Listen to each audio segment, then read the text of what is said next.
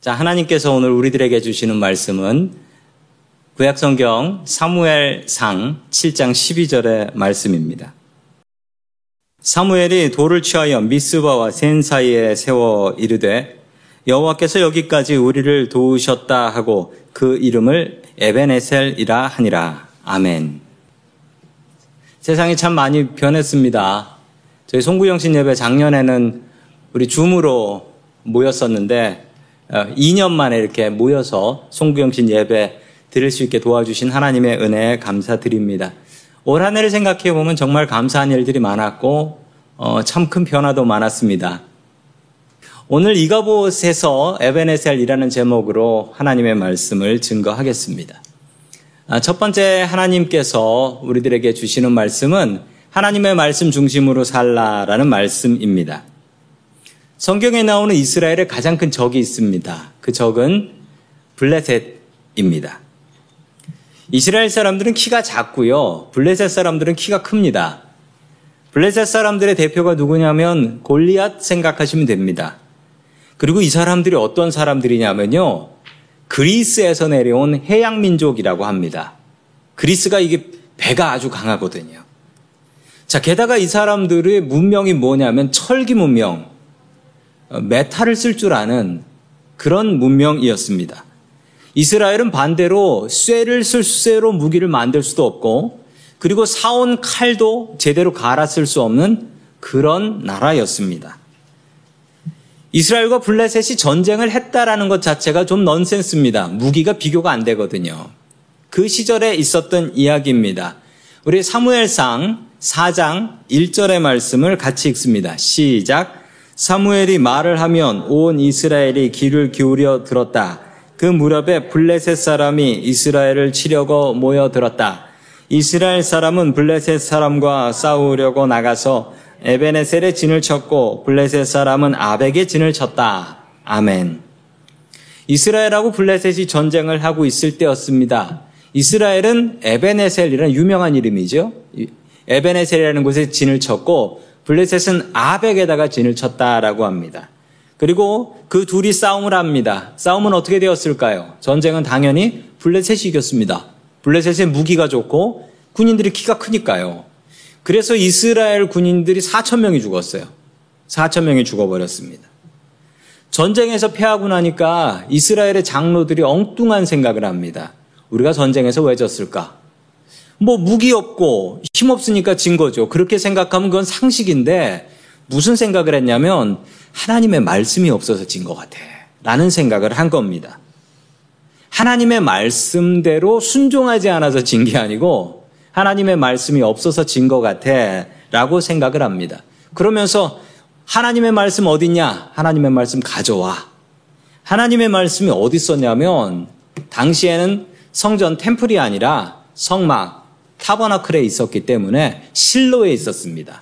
실로에 있는 하나님의 말씀 언약궤 전쟁터로 가져와라 라고 합니다. 이것은 무슨 시도냐면요. 하나님의 말씀을 이용하려고 한 것입니다.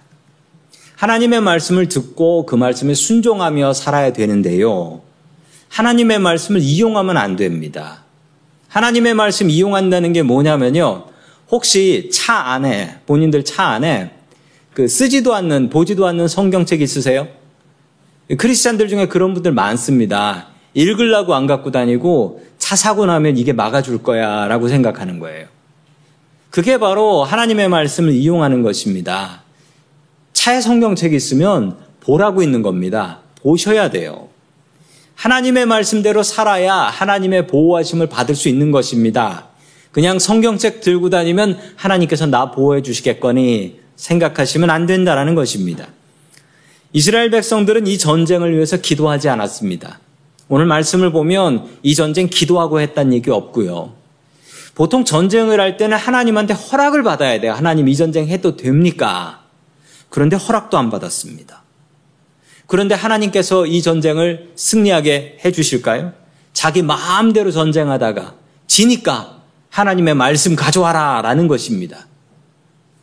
계속해서 우리 사무엘상 4장 9절 말씀 같이 봅니다. 시작. 블레셋 사람들아 대장부답게 힘을 내어라. 그렇지 않으면 히브리 사람이 우리의 종이 되었던 것처럼 우리가 그들의 종이 될 것이다. 너희는 대장부답게 나가서 싸워라. 아멘. 오히려 블레셋 사람들이 깜짝 놀랍니다. 이거 어떡하냐? 왜 놀랬냐면요. 신들마다 자기 에어리어가 있어요. 그런데 이 하나님이라는 신은 그 당시 사람들이 어떻게 생각했냐면요. 저 신은 전쟁의 신이다라고 생각했던 거예요. 전쟁의 신이다.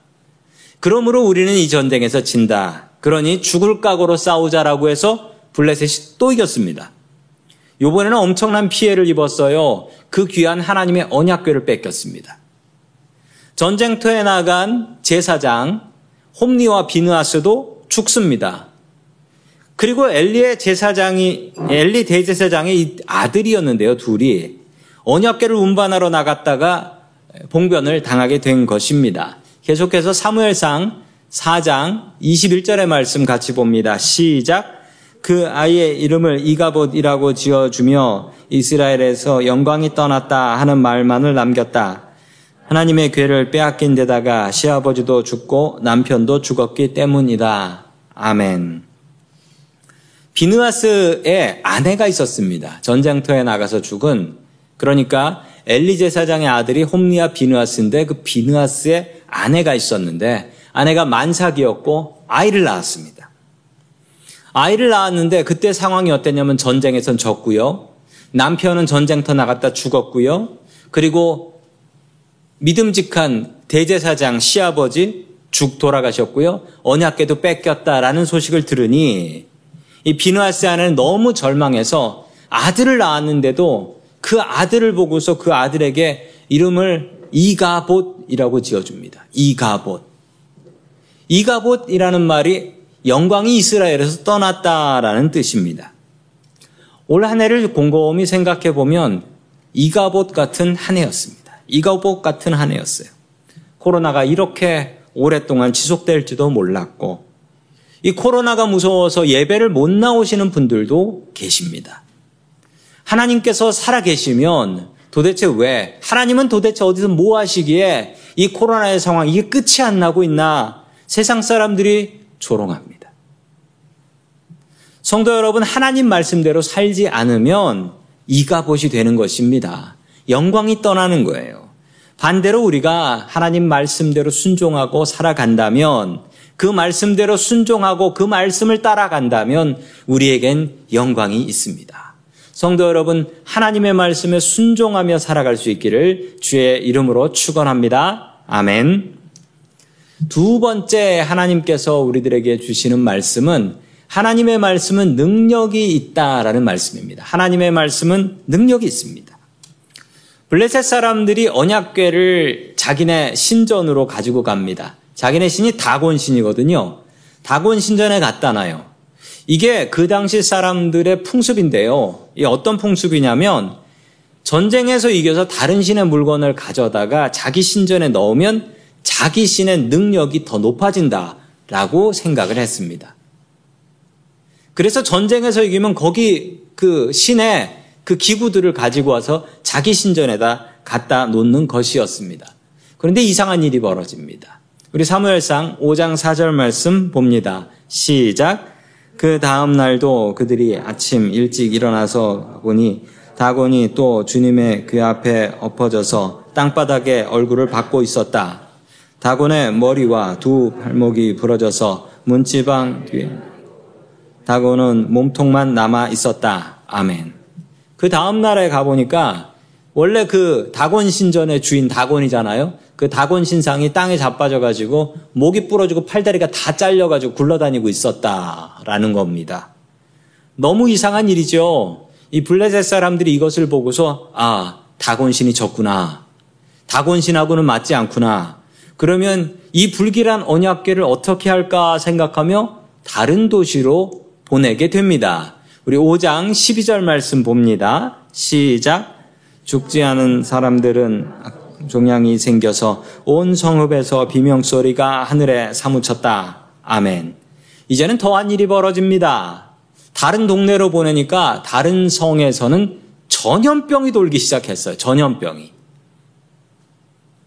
다른 성은 전염병이 돌아서 수많은 사람들이 죽었고 죽지 않은 사람들은 너무 괴로워서 소리를 지르는데 그 비명 소리가 하늘에까지 올라갈 정도로 사람들이 고통스러워했다, 괴로워했다라고 합니다. 블레셋 사람들은 이 골칫거리 언약궤 이걸 우리가 왜 가져왔냐?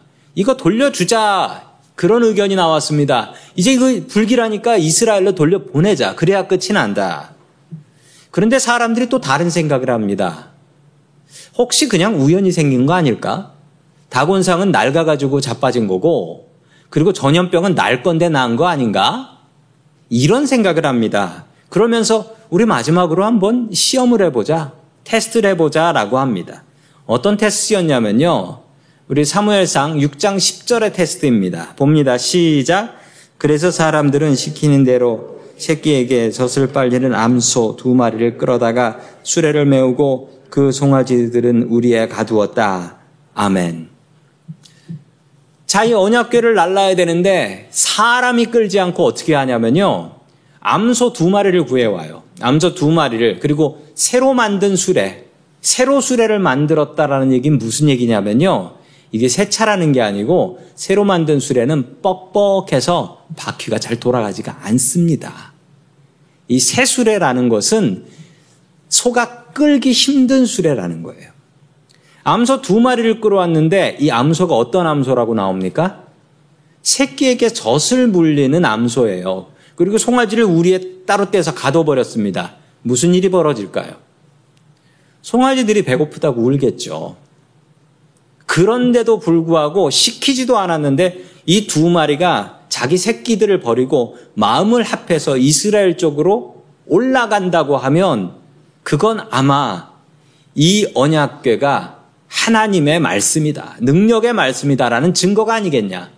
이런 테스트를 하는데요. 정말 기가 막히게도 이 수레를 암소 두 마리가 끌고 그냥 그대로 이스라엘로 올라갑니다. 올라가서 어떻게 되냐면요. 이 암소 두 마리를 잡아서 그리고 수레를 깨서 그 불로 이 암소 두 마리를 하나님 앞에 제물로 바치게 됩니다. 이 암소 두 마리는 무슨 생각으로 거길 갔을까요?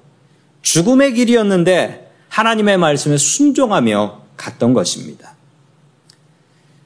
사람도 없는데 어떻게 수레가 알아서 갈까요? 이게 무슨 요즘 테슬라도 아닌데 알아서 운전을 해서 가고 있습니다.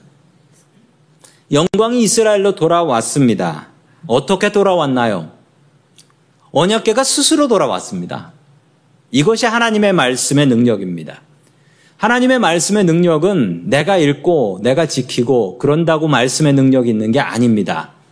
하나님의 말씀은 그냥 그 자체로 능력이 있어요. 우리가 하나님의 말씀을 듣고 그 말씀에 순종하며 살아야 하는 이유가 여기에 있습니다. 능력의 말씀이기 때문에 이 말씀을 우리가 읽고 따르면 이 말씀이 능력의 말씀이 되고 또한 우리의 삶도 능력의 삶이 될 수 있다라는 것입니다. 그 말씀을 신약 성경 히브리서 4장 12절에서는 이렇게 말씀하고 있습니다. 같이 읽습니다. 시작. 하나님의 말씀은 살아있고 여기 있어 좌우의 날선 어떤 검보다도 예리하여 홍과 영과 및 관절과 골수를 찔러 쪼개기까지 하며 또 마음의 생각과 뜻을 판단하나니 아멘. 이것이 하나님의 말씀의 능력입니다. 올 한해 하나님의 말씀 쓰시느라고 참 많이 애쓰셨습니다. 또한 2022년에 하나님의 말씀 열심히 들으시고 또 읽으시고 그 말씀대로 살아가셔서 말씀의 능력 누리고 살아갈 수 있기를 주의 이름으로 축원합니다. 아멘. 마지막 세 번째 하나님께서 주시는 말씀은 회개해야 회복된다라는 말씀입니다. 회개해야 회복된다. 장로님께서 아까 기도하실 때도 기도하셨지만 2022년은 주님께서 우리를 회복해 주시기를 우리의 예배를, 우리의 사업장을, 우리의 가정을 회복시켜 주시기를 바라며 기도해야 합니다. 하나님은 회복시키시는 하나님이십니다. 하나님은 우리를 회복시키시기 원하십니다. 그러나 거저 공짜 회복시켜 주시는 일은 성경에 없습니다. 성경에 나온 회복은 무조건 회개를 해야 회복이 되었습니다. 변함없습니다. 성경에 그냥 회복은 없었어요. 늘 회개해야 회복시켜 주셨습니다. 하디라는 선교사님이 계십니다. 이 하디라는 선교사님은 캐나다 출신이세요. 이분이 의사세요. 의사시고 선교사이신데 캐나다에서 의사로 활동하시던 이 선교사님이 하나님의 은혜를 받고 조선이라는 나라에 가서 복음을 전해야겠다. 마음을 먹고 1898년에 조선 땅에 들어옵니다. 그리고 조선 땅에 좋은 것도 아닙니다. 원산이라는 지역, 북한의 원산이라는 지역, 그 지역에 선교사로 가게 됩니다. 열심히 선교를 했는데, 5년 동안 선교를 했는데, 선교가 너무 안 되는 거예요. 자기가 생각하기에 자기가 의사고, 아픈 사람 고쳐주고 약 주고, 그러고 예수 믿으라 그러면 믿을 것 같았단 말이에요. 그런데 안 와요. 그런데 안 와요. 5년 동안 너무 실패를 많이 한 거예요. 그래서 좌절을 하고 있다가 1903년 8월에 한참 더운 때인데 그 선교사님들 조선에 오신 선교사님 일곱 분들이 모여서 기도 모임을 했는데요. 그 기도 모임을 하다가 하디 선교사님 펑펑 울면서 기도하기 시작했습니다. 성령님께서 회개하라고 명령을 하셨대요. 그래서 하디 선교사님이 이렇게 기도했대요. 주님, 나는 교만한 사람입니다. 나는 백인이라는 우월주의에 빠져서 저 조선 사람들 미개하다고 비웃었습니다. 주님, 저는 교만한 죄인입니다. 성령님의 도우심을 바라기보다는 내가 의사라는 능력을 믿고 선교했습니다. 주님, 저는 죄인입니다. 용서해 주십시오. 이렇게 기도를 했습니다. 이 기도는 충격적이었고 같이 있었던 선교사님도 눈물을 흘리며 나도 똑같은 생각이었다고. 나도 죄인이라고 고백하며 서로가 죄인이라고 고백하며 회개하기 시작했습니다. 이 하디 선교사님은 자신의 교회, 조선인들이 있는 선, 교회에 가서 이 똑같은 고백을 조선인들에게 했습니다. 내가 백인이라고 당신들을 무시했습니다. 내가 성령님을 의지하지 않고 내 의사라는 능력을 의지하면서 선교했습니다.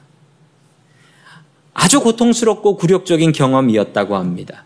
그런데 여기서 놀라운 회복이 시작이 되었습니다. 그때부터 조선인들이 이 하디 선교사님을 믿어주기 시작했더랍니다. 그리고 전도하며 사람들을 모아오기 시작했습니다. 그때부터 부흥이 시작됐어요. 이 부흥이 어디로 연결됐는지 아십니까? 1907년 평양으로 연결됩니다.